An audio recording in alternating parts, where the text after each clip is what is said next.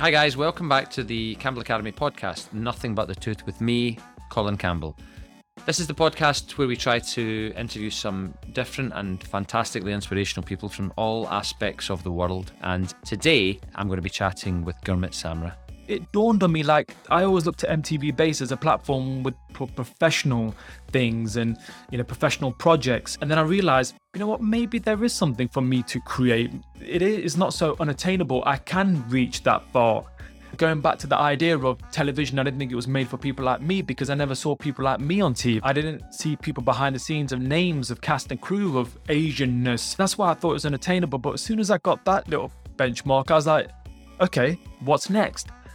In this episode of the podcast, I- had the opportunity to interview and speak to Gurmit Samra, who we've known for a long time as the video guy at the practice who comes and does the videos. But Gurmit has the most extraordinary backstory in his life through the experiences that he's had and how he has reached the sort of position that he finds himself in, where he has now been touted by and and courted by some quite big studios to make movies after the success of his film on Amazon Prime and the success of the film Get Gone. But Gurmit wants to talk about sort of his journey to there and what we love about Gurmit is his atypical journey to where he's gotten to because I think that so many people try to follow a typical route and, and I hope that you'll see from this that following an atypical route is sometimes much more effective and also much more rewarding. So um, I hope you enjoy Gurmit. Hi everybody. Just before I introduce our, our guest again properly for today, I start asking questions.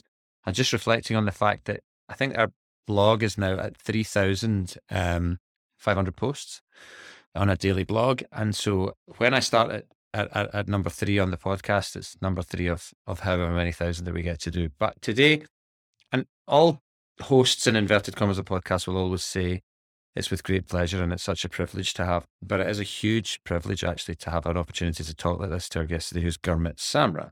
And Gurmit works with us closely on video editing. But hi, Gurmit. Thanks so much for being here. Well, I'm going to explain how we know each other. Yeah. Yeah. Uh, but when did we first meet? Can you remember?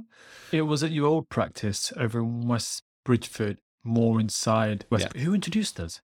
So it would have been Ad. So Adam Hampson. Um, Yes. so him and I worked together a lot on website construction. And he said at one point, you've got to meet this guy because to do some videos. And Mm. I'm thinking this is five, six years ago, potentially. You can tell easily me that six, in the timeline. six years ago. And so he came to the bungalow and started to help us with some video Mm, capture. When it's, everybody started to go nuts for video capture for websites around that sort of time. That's yeah? right. Yeah, it pr- you were pretty ahead of the curve then. Yeah. Yeah, we didn't feel like that. That- Mm. And that's an interesting thing to talk about because we always think that we are way behind the times. Mhm. So you always feel that you're chasing after an invisible avatar. Mm. And so we met there, and that and then just struck up a, a sort of ongoing. As we needed you, we would ask you to come and help Yeah. us to do some stuff. Yeah. But what was, and I guess the reason we end up here is that after all that time, is that what struck me from very early on was just your absolute love of what you do, which to you is entirely normal. Because if you didn't love it, you would do something else. Mm, totally. But that's instinctive to you, and that's not instinctive to 95% of people. I think you you've got to enjoy what you do. You, you've really got to. If you're going to do something, you've got to give it 100%. I remember meeting you for the first time. I do remember that conversation. It's coming back to me now. And it, what we're doing Impress is we, we, we get to meet, we, we you know, work. I started in dentistry. My first ever video was a, a video practice, but now we just work across numerous sectors. But when I got introduced to yourself, it was interesting meeting you because I'd probably worked with 10, 15 dental practices before I met yourself. And you just struck me as somebody different. And that has stayed consistent throughout the years as well, in the sense that I'll, I'll give you an example. Usually, when I used to first sit with dental practices, uh, de- principal dentists, they'll be like, yeah, we need a video. Let's say, for example, it was going to cost a thousand pounds. They'd be like, oh, I could do it for 600, do it for 700. And it really knocked me down on the price. And this was consistent with principal dentists all over the place, all over the Midlands. As well as when we were first focusing before we went national, international. But when I met with yourself, it was like, okay, we priced everything up. It's going to cost. You're like, fine, let's do it. And I was like, I was waiting for you to knock me back on the price. But I wish I'd known that. At the time. no, but, but eh, I'll go back to those other principal dentists. They were like, okay, it's going to cost a thousand pound for, for example. They'd say do it for seven hundred, then they go jump in a Range Rover and they'd go on a holiday for three weeks. yeah. But what I fast learned about you, Colin, and one thing that I admired right from the start was that, you know, it was all about brand. Your brand was really important and everything within reason. If everything was justifiable, you'd back it a thousand percent. And that has always that's transcended all the way till this very day when we do projects. We we we talk about the approach, we talk about the pricing and the costing, and you say, you know what, that that makes sense. You've got a team of people now who all have their input, and and that's something that I've always admired about doing business and work. More importantly, with yourself and your team. So what we try to do uh, in all these episodes three of the podcast that we've done so far is, is speak to people who we think are inspirational people to give people an insight into what inspirational people do, what their habits are, how they work. Now, Gurmit has his own uh, video production company called uh, Impress Video, yeah. which is based in Derby, which I know now because he's been kind enough to let my son under the hood as work experience. And he's been, and Callum has annoyed you on many days now. No, I owe you for Nando's today, actually.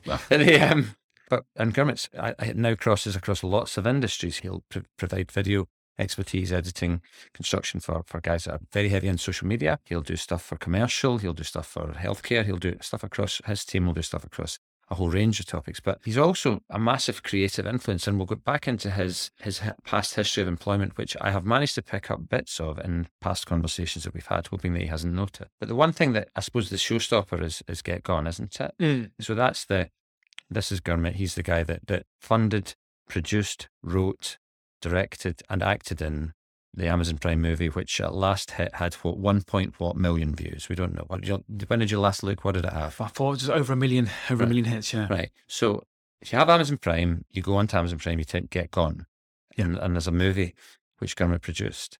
Well, as I say, produced, funded, directed, wrote, Big bold and pleaded. Yeah, uh, yeah. we raised the funding for that movie. Yeah. So I have, I, I, was a bit remiss in not getting to it as quick as I should. Callum and I, Callum watched it first, and we watched it again together. It is an extraordinary bit of work, and I'm not saying that because you're here. Because if I'm honest, I thought, do you know what? I want to watch it to support you, and I'll see how you do. But I know like it was 56 grand, and then another. It was 100 in total, wasn't yeah. it? That's right. Yeah. Right. So for you can't make a film for that much. It's, got, it's any worth really. I'm sorry, that'd be rubbish. And I watched it, and and it was beautiful to look at because I understood the background of it and what was happening.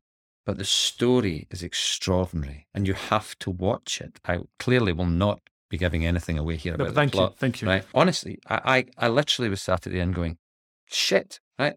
And and there's very few films that ever do that. Mm. I just did not expect how I would feel or what it would be like at the end. And I, I'm big into movies, and I love movies, and I love all types of movies. But I, but that was extraordinary. And now, you know, so now you, I know that you're in discussion come to this maybe further on with some pretty big hitters about doing some pretty big things. And that's extraordinary. But we'll talk about the pros and cons of that in a minute. But that's, I feel that your massive enthusiasm in your work, I, I, honestly feel that you embody the spirit of what we believe here, which is I'd rather be good than rich. And if I start by trying to be rich, I'll never be good. But if I start by trying to be good, I'll end up rich because I might not be financially loaded, but I love what I do. Is. In terms of how you got to this point of being the guy who is effectively the get gone guy, right? I don't want you to be saddled with that for the rest of your life because you're into the difficult second album. Is um, tell me, take me to the start of why you like movies and video. I, I didn't know it was available to me. I didn't know film making films and telling stories was available to people like me. I'm British Punjabi, British Indian, Sikh. But as a kid, I used to always look at my brother's VHS tapes and I'm an 80s baby and my brother was in the 70s. So I used to have an appreciation for for films way back then. But I used to always get this VHS tapes and watch 18, 18 films, 15 films when he'd disappear. And I'd, I'd just be fascinated by that world. But again, I didn't know that world was available to me. And it was only when I was studying IT university that I was getting just barely scraping through, just fell into IT by accident. And I'd finished my HND, it was two year two year HND yeah. um, program. Then I had the option to do my degree, and that was another year top up. But at the same time, I, I, I was modeling uh, many moons ago, and they wanted me to dance on catwalks and do performances and stuff like that. So I, I connected with some old friends and somehow got involved in theatre. Nancy's looking at me thinking, this guy model. But but I started doing theatre and theatre plays in Derby local locally and we got involved in music, we got involved in sound, movement and acting and it was there that I was a part of this scheme. It was Black and Asian development for unrepresented minorities on television and theatre. Well, theatre at the time. But there was a mentor there called Shabs and she said to me, I want to take you to Manchester to become an actor. I think you'll you've got a great talent for it. And at the time, I knew that 99% of actors were out of work. That's the given criteria. But being Asian, I'm going to be even more out of work. Yeah. Uh, but what I'd really like to do is learn how all this put together. And Shabs, I don't know what she saw in me. She goes, Well, you're going to go to university and do this.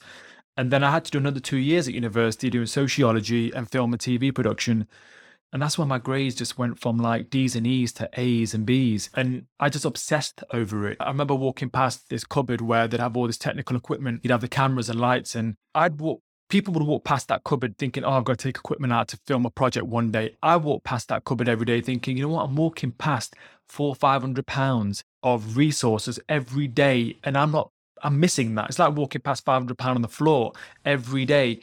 So what I do is I just take it out and I'd just toy around with it. I'd be that guy who's obsessing about the shot types and compositions and then editing. And I remember they had this edit suite and I was just there 24 7, just editing, just learning about editing. And this is the old Macs and where we had to get books out. It wasn't a case of going onto Google and Googling how to do this. And how, it really was sitting with technicians, sitting with other people, learning best practices. And I really geeked out and I immersed myself in, the, in that world. So I, I, remember making this music video. I got asked, because people knew I'd access this equipment, they go, would you like to direct a music video? And, and I was like, yeah, great, I'll do it. What's the fee? They said 50 pounds. And I said, you've got to start from somewhere. So I was like, let's do it. And then I started directing and I realized that 50 pound was going for food for everybody else on set. So really I got nothing. But uh, that was a great experience to be asked to direct something. We did it in a shop with this white backdrop. And I, I remember I, I, I, edited, I asked some friends to come down and be in this hip hop video for Alex. Alex Blood, his name is a great artist, still around today. Uh, and independent, and we made that, and then I left it alone, and I carried on being at university and in my final year, and and I remember I got a call something like six months ago and said, Hey, G, short for Gurmit, that music video you directed is now on MTV Base. and I was like, oh shit. I say that? Yeah, yeah, yeah. yeah, oh, uh, that cost 50 pounds, which I didn't even get. But now I was like, and then it, it, dawned on me like I always looked at MTV Base as a platform with professional things and, you know, professional projects. And and then I realized, you know what, maybe there is something for me to create. It is not so unattainable. I can reach that far. Going back to the idea of television, I didn't think it was made for people like me because I never saw people like me on TV. Yeah. I didn't see people behind the scenes of names of cast and crew of Asianness. So that's why I thought it was unattainable. But as soon as I got that little benchmark, I was like, okay, what's next? But when I finished my course at university, they asked me if I could stay on and teach the students because I was geeking out that much. And I was always a January starter, so I'd never really connect with classes of September where you're supposed to start. I knew a lot of the people as fellow students. So when I was in my first year of teaching, they were all my friends, so to speak, from different years. And we had such a laugh. But I lectured television and film production for a number of years. And then by by accident, people would come to the college and the university where I'd lecture and they said, Do you know anyone who could create stuff for us? Anyone who can make some promos and and I started creating things for people and getting paid. And once I realized how much they were charging, I was like, this could be something. So I worked part time and I made productions part time, and that's how the ball started rolling. When did Impress start? Impress was first called Milligo, and that the philosophy behind that was over ten years ago. Yeah, well over ten years ago and I was a freelancer, I'd get a camera, I'd go and film, I'd come back and edit and deliver, and then the next project. A million ago, the philosophy behind that was to go help a million clients. You might say that's thinking small, but I decided to change the name because I started to get invited to do keynotes. And the first thing people would say is, When did you start Malingo? When did you start Miligo? And I was like, it was baffling me that I was the conversation starter where I just wanted to set out what mm. we did. And, and it, one of the key words not to sound too cliche, but a lot of clients would say we're really impressed. It's impressive. Your work's impressing. Um, it makes an impression on us. So impress is where we got that name, and it was a collective thumbs up from the group, a small team of people that I work with, and and that's and that's when we started rolling with the word impress. Yeah. And so you, it's interesting that you talk about your grades, isn't it? So again, I'll I'll go back to the to this little point that my son is interested in your world quite a lot. And so he's had the privilege, and it is a huge privilege to come and work with you guys mm. this year for, for what will at least a couple of weeks now you know, over the time. And it's hugely inspired. And so what I notice is that with 14 year old boy is that is that thing about you can try and get those guys to, you can try and hammer them into maths or physics, whatever it is you want as a parent. But if you actually find a thing that they like and they go at it themselves, Mm. and that's what happened to you, eh? Mm. You know, that when you finally, when your peg finally fell into the hole from trial and error Yeah.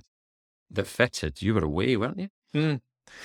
Yeah, I think the universe has its plan. I think, but if it wasn't for Shabs, I wouldn't have found my course. I think mentors are a key. Signposts are, are, are really key as well and important. Having Callum do work experience for us is I don't have a younger brother.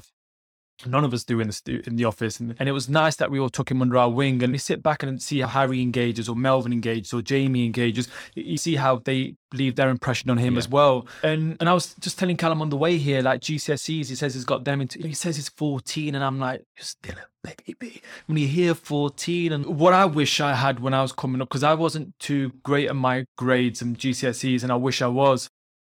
I wish I had more mentors. Yeah. And I said to him, I go, you have a great platform to launch from, not just because it's your father's head in the establishment, but more importantly, the people that he gets to work with, like Tom, Nancy, and Millie. I go, you've had it, you've got a great environment to ask for people's advice and, and grow from. And there from their experiences, because in ten years' time he might not want to work here. No, I, I, dear God, in, two, two years' time, I give him a choice, he'd work with you. No, So, so, but what I'm trying to say is he's got he'll collect so much wisdom from everybody else Sure. That he can be confident enough or to think, you know what, I want to go that way. I want to go that way. Because I work with a lot of businesses and I've seen how they mothers and fathers they want their kids to pursue a certain thing like maths or finance or med they might not want to do that. I think I think as a parent, I'm not a parent yet, but I can sympathize with the situation that you've got to let them blossom in their own way. But I wish I see in Callum that I had those platforms, that I had those mentors.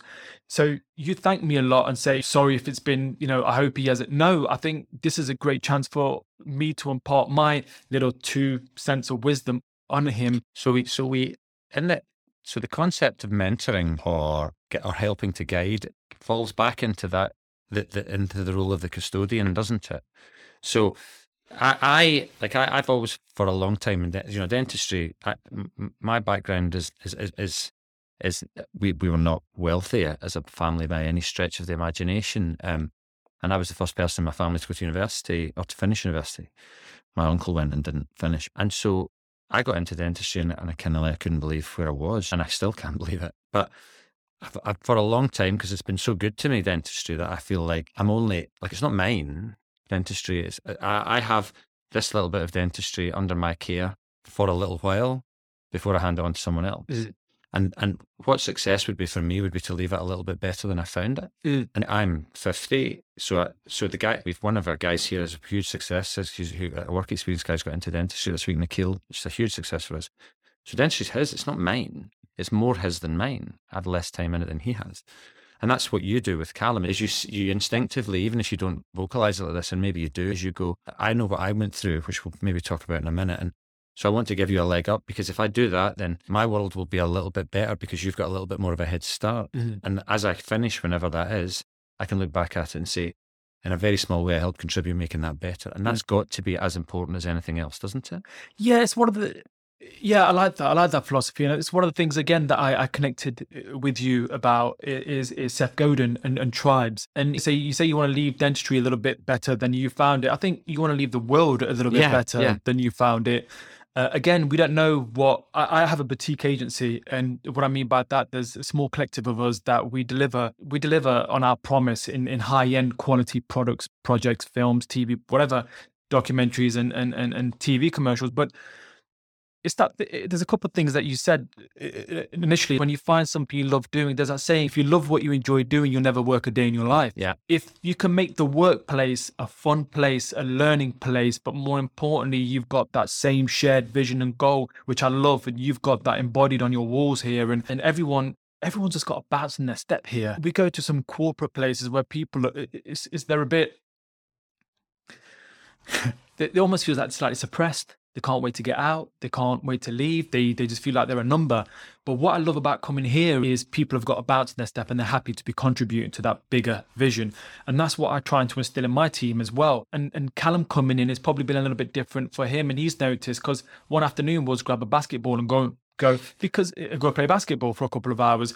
That is more important than trying to hammer out another two hours of work because creativity, how we're supposed to be creative. So Yeah. Creativity, and I'd rather have that team meeting on the basketball court or over at Nando's or walking up the side of a hill. Um, it's those experiences. You know, I would love my team to see, you know, how, you know, everyone looks forward to to to Friday and hate Monday. But what I've always wanted, and what I'm in a position to do now, is create. You know what? Monday's an exciting time. Yeah, yeah, yeah. and I. I'm I'm in a position. I'm fortunate to be in a position where I can get, I can control that for yeah. Do you know that for others. Sunday night feeling? I don't know if you've ever come across Sunday night feeling as a concept. That's how it was described to me. I, I, one of my friends who I qualified with gets his Sunday night feeling about eleven o'clock on a Saturday morning, and he's had it for years. And I say, I said to him, if, if I'm getting Sunday night feeling at all, there's a problem. But if I'm getting it on a Saturday, I have to change what I'm doing for a living. Do you mean Sunday night feeling where I don't want to go to work till Monday? Oh, cool. Now, something that I didn't intend ever to touch on in this, but I am going to touch on it now. So, I was brought up a Catholic in the west of Scotland, but my father was a Protestant.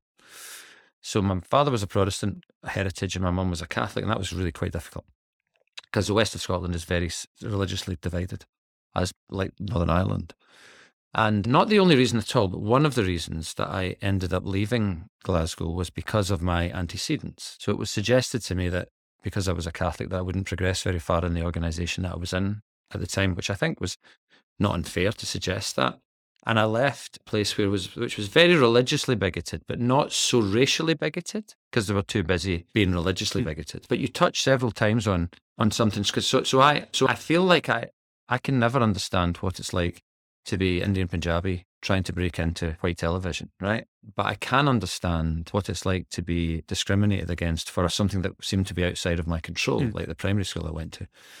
So I'm interested into into how much you feel that was a barrier to you, or and, and whether you were able to draw strength from the struggle of it, or whether it just has set you back further than you would like. A very interesting question. Good question. I didn't realize how much of a barrier it is to entry to market it is or was until I started researching it further.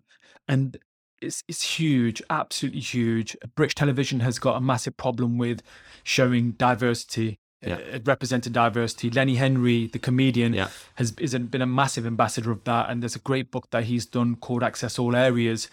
And him and Marcus Ryder talk about it in numbers. And British television has failed massively because of the hierarchical system that's in place already. Yeah, isn't that the problem? And it's not just or even so much the people on the screen. It's it's the people who are controlling the people on the screen. Of course, isn't it? Yeah. of course. Lenny Henry he makes this. He makes a couple of two things that really stood out for me was learned helplessness and learned optimism.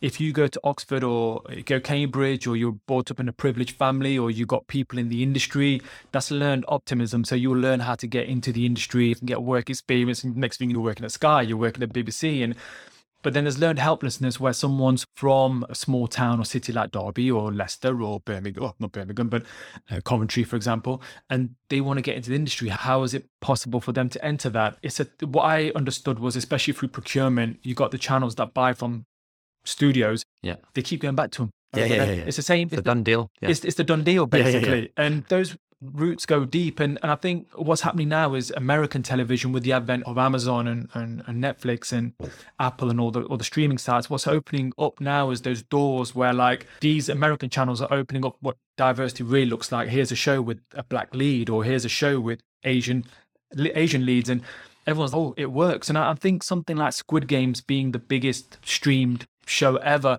re- and that was in a, s- a different language th- that really shows that look what have you guys been holding back Yeah. for so many years what Yeah.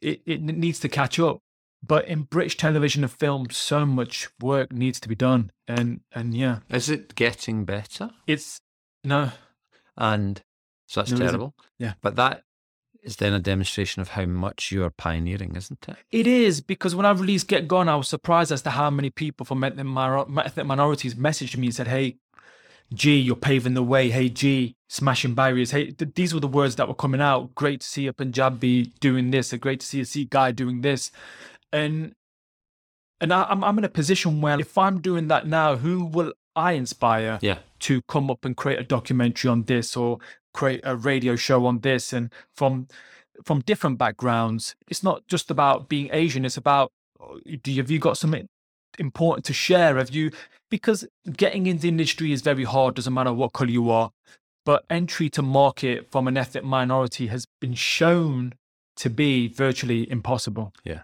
It really has. Yeah, but you what you need then, there's so many things to try to burst that, but what you need is people like you. Mm. Because you need people so you that's what makes the success of Get Gone and it's what makes your energy and your belief and your persistence so inspirational because how do you do that? I don't know how you do that. There's the two worlds I balance now is, is with creativity and business. I'm a part of an organization, MSD UK, and um, they champion diverse businesses. And uh, we talk about minority in television and film, but minority in business is a big thing as well. In the corporate world, top 500 companies, the, the procurement spend on diverse businesses was less than 1%. What that means is more work needs to be done to Yeah. approach diverse businesses, whether they're Chinese, Uh, Indian, black owned, or, or whoever, or women owned, or, you know, diverse. It's less than 1%. In America, it's now an obligation by law. I was in Atlanta three years ago with MSD UK, and the size of it was insane. That it's now law that top companies, corporate companies, need to have part of their procurement allocated to diverse businesses selling them products or selling them, and the numbers don't lie. So it's breaking that stigma, it's breaking that taboo, it's educating. I think I think it it's it's the span is massive. It you can't just say, okay, I want a diverse business. That diverse business needs to be able to demonstrate, needs to be able to qualify, needs to be able to have a portfolio, needs to be able to uh, be competitive. There's so much criteria that that business needs to do. But then I think that taps into learned optimism. We secured a client, EY. They're a financial t- uh, uh, corporation, and they educated us a lot in terms of look, you've got to structure your Yeah. presentation like this. You've Yeah. got to you've got to present like this, and that without that education, we would never Yeah, and you're, and you're, you're denied that in theory because of the background that you come from. Exactly. Yeah. So I would never have had that. So they were brilliant, and it was great. I was in Berlin a couple of weeks ago, telling them, "Great, you know, they these guys pretty much spoon fed us Yeah. to to be able to do business." with us." interesting, isn't it? If you invest now in in large unit trust portfolio, now on, only in the last few years, you're liable to get one or two percent more return if you're non-fossil than if you are fossil. What does that mean? So one of the big massive things for climate change was for people to stop investing in oil. And so it has flipped now. So if you speak to your finance guy, we've got a guy that we work with called Kevin Holleran, he was brilliant. And and at one point we said to him, anything that we're doing, I said it it has to be ethical, non-fossil based. And he started laughing at me and saying, if I did you it non-ethical fossil based, you'd get two percent less. So we've flipped that. Okay, that's very positive. If Yeah. You, if you if you research that and you do information is beautiful, or they'll tell you that all of the investment is going into all of the high level investment is going into in moving away from oil. That's why now Shell are putting chargers up. It's why they're doing these adverts on the telly that say we're going to do this because they've been forced. And but the thing about climate is, is an, as another area is that it's not enough to wash our yogurt pots, right? This is what you're talking about. Yeah. We have to elect people Mm. who believe what we're saying about climate and Mm. diversity, right? Mm. We have to elect them, and they have to be sensitive, and because these are difficult areas to navigate, they have to be clever people. Mm. But we have to change the rules because that's only by doing that do you change society. Oh, 100%. And and uh, and I didn't realize that that's where the podcast is going to go. And I'm and I do want to talk about you, but that is fascinating. and so what what I um was very aware of, I think back in the old days before we moved here and when there was very few people, I remember watching as an example Andy Murray, the tennis player. Yes. Okay, and there's a lot for me to like about Andy Murray, the tennis player. His backstory, his Dunblane backstory, the history of what happened to him as a child, his tenacity and how he moved to Spain to be a tennis player when and when he was 14 and Mm. all of that stuff. Not a, a lot of similar to cycling, but he when he started to be successful, he invested his team. And not a lot of people saw what he did like that, but he spent an awful lot of money building around him a group of people that could make him a better tennis player and maintain him as a better tennis player. Wow. So from diet to strength and conditioning to coaching to psychology to somebody to organize the, the world around him so that he had the minimum amount of stress so that all he could do was play tennis. Mm. Very clever because you could have just kept the money. And of course, because he did that, he became more successful He- and got yeah. more money, right? But I knew that, that we needed to do that. And in, in, similar vein, right? So that's why Kevin Holleran exists in our world because Mm. he, because I hate anything to do with money. So then I say, Kevin, you need to help us on that basis with that stuff. And it's why we have an accountant that we've had for so long because I can I trust them entirely. And it's why we have a group of people that I never have to second guess these guys' motives. And that's who you are. That's how you're part of our team. Thank I never would second guess your motives. I know that you would say that comes back to I know what you deliver. I know how passionate you are about what you deliver. I know that you understand that if you stitch me up, that would be the end of that, and you would never do that. And and so that's why we're so, such a privilege to work together, isn't it? Because it's not work, really, is it? Yeah. Imagine this, you're Mm. doing this in your working day. And um, but what I'm interested in now is after all of this stuff, and then you know the the way you the, the journey it took to get here for you, and the situation that you have now, which if you look back ten years is, is probably unbelievably different to that one Is and you're traveling all over the place for all sorts of different reasons, and, and some of them philosophical, and some of them legacy based, and some of them Mm. work based. What's next then on the horizon? What's the big th- things that are next on the horizon? Yeah, I just want to touch upon something. It's, it's interesting what you said. Is you get to a position in business where you realize money is just a byproduct of. You know, I know people who make millions, but they're really unhappy. And we're fortunate where we're in a position where we get to choose who, who we work with, delivering on on our promise of of creativity. And it's always a collaboration. So it's one of the, again, it's one of the reasons why we like, love working with yourself. And and I think, how should I put this? I think we're in a position now where we get to choose who we partner with. Yeah. And we're very fortunate to be in that position. We're not for everybody, and not everyone is our client. So we are very much in a privileged position to to sit with the likes of self and your team. But again, talking about inspiration, we're massively inspired by the clients that we work with, and you especially. Again, I think before I talk about the future, but you know, something that inspires me about you, Colin, is you've always been consistently different. And I, I've got a question I wanted to ask you. Oh dear, It's is like- that part of Nancy, who's producer? that we allowed to do that? She's nodding her head. it's, it, you, started from the bungalow no, we're still and- way before that. and and and you you used to drive a, a Volvo, and, and there's nothing. This it's all great, but 99.9% of the dental practice I used to go to was either a Merc, it was a Range Rover, it was a it was all that. No, I need to stop you there because I didn't used to drive a Volvo. I drive a Volvo now. I used to drive a Seat, and the Seat was ten years old, and I would drive a Volvo because the Seat blew up. So we, so now I now drive a Volvo. It was a Seat. but, but you know what I'm trying to get at is Are you disappointed? I don't know how Lamborghini is. No, I'm trying to get at is you haven't been fazed by that. And I remember that's one aspect. And I was like, this this person's different. He's his mindset's different.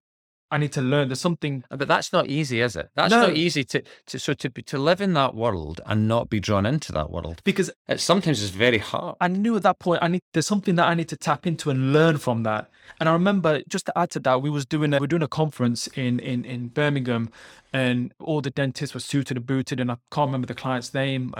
They're not sponsored with this podcast, so we won't mention their name. We were doing this big stand. They spent 50, 60 G's on it, and we were filming, filming, and all I heard over my shoulder was, "That's a nice shot."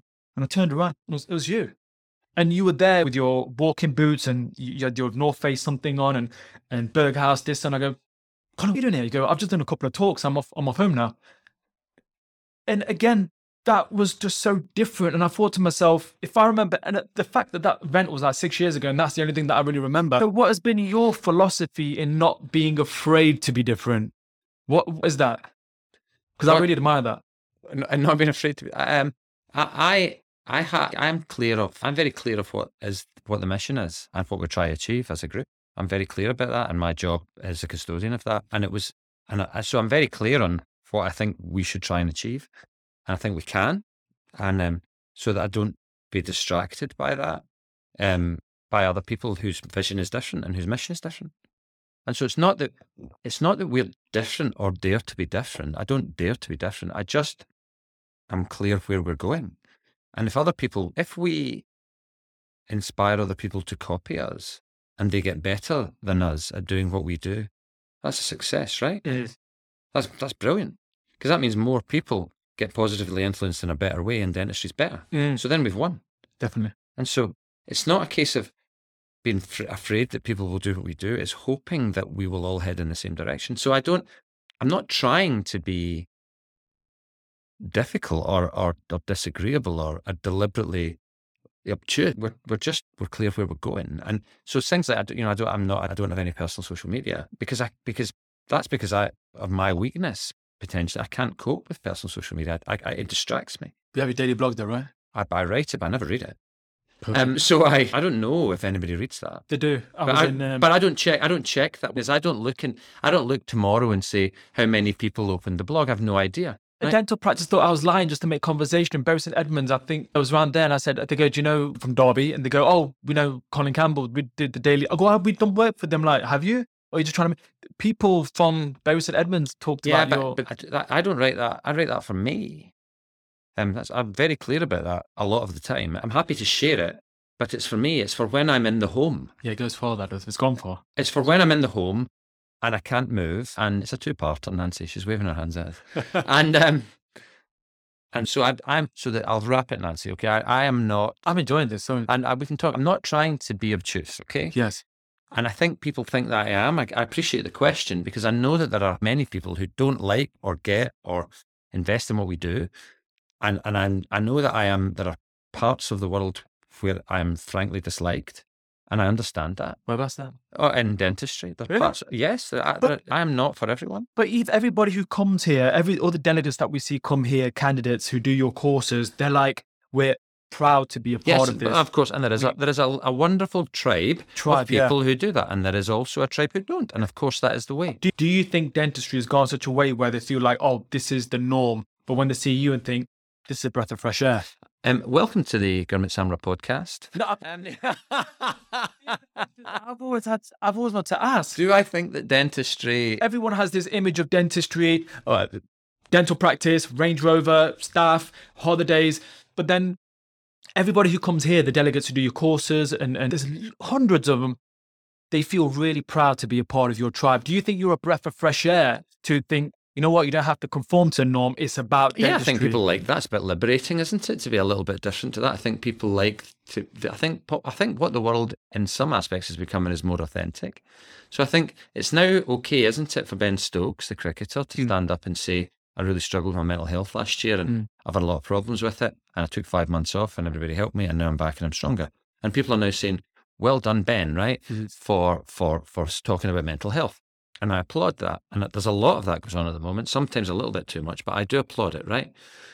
Uh, especially for someone like him. And so for us to stand up and say, this is really hard and dentistry is really hard and it's really hard to be a dad and run a business and try to be a husband and try to be a dentist and do all that. So we're going to share some experiences with you that might help you to make it better because you're Mhm. sharing the mistakes that we've made or some tips that we've got.